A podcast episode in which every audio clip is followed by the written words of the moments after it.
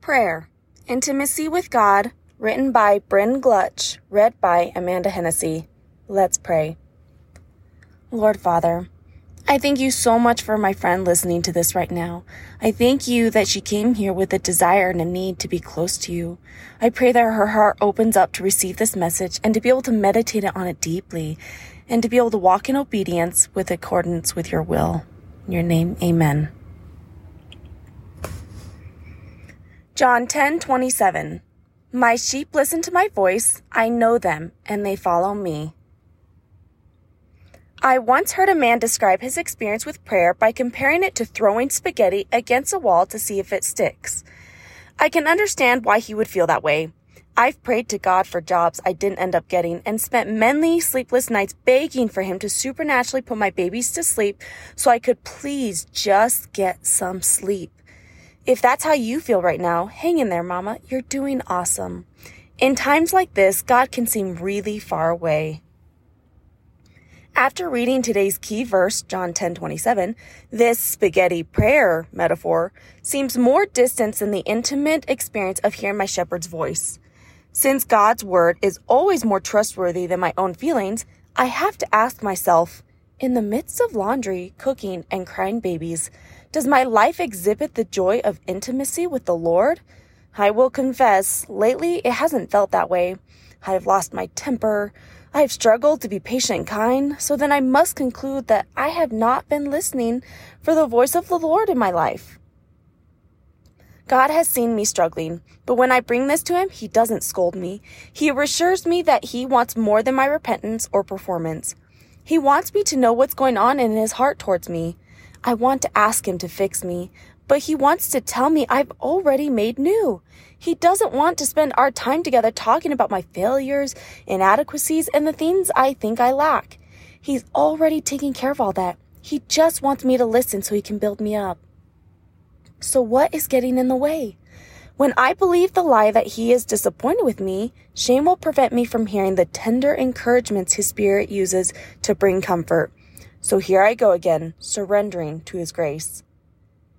God created each of us uniquely, so He will most likely not speak to you in the same way that He speaks to me. He may speak through scripture, a circumstance, a still small voice, a song, or a metaphorical mental image to name a few ways. Being a mom is a tough job, and in order to thrive, we desperately need God to give us wisdom and speak encouragement to us throughout the day. Mother Teresa explained it like this Prayer is not asking. Prayer is putting oneself in the hands of God, at His disposition, and listening to His voice in the depth of our hearts. Prayer is simply and solely intimacy with God. There is no formula for results. We must learn to easily recognize His voice. Our relationship with God will not flourish as a one sided conversation. There's no lack in him, for he is the creator of abundant life, and he is waiting to take us on the adventure of a lifetime. Questions to ponder. What does Genesis 2 say about God's original design for our relationship with Him at the beginning of creation? Notice the imagery of the rivers of Eden in verse 10 to 14. An in depth topic search will reveal the four rivers were meant to bring abundant life to mankind. What does John 4 say about our interactions with God here and now? What does Jesus' interaction with this woman say about our worthiness to enter into a deep relationship with Him? Read Revelation 22:1 and contemplate an eternal relationship with God. Consider how our relationship with God will increase in the courts of his temple in our eternity with him in heaven. He has good things planned for us, sisters.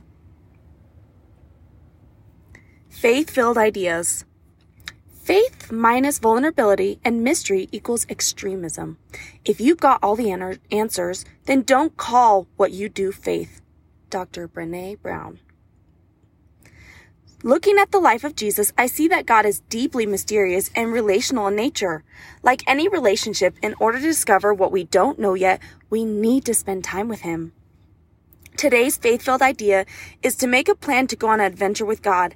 Get your responsibilities covered in advance as an act of Sabbath and set off on a treasure hunt with the Holy Spirit. Get in your car and ask Him where to go, what to do, and who to speak to or not to speak to, and pour your heart out to Him. Maybe He'll take you on a hike and remind you of how much He loves you. Maybe He'll take you to care unexpectedly for a stranger in dire need.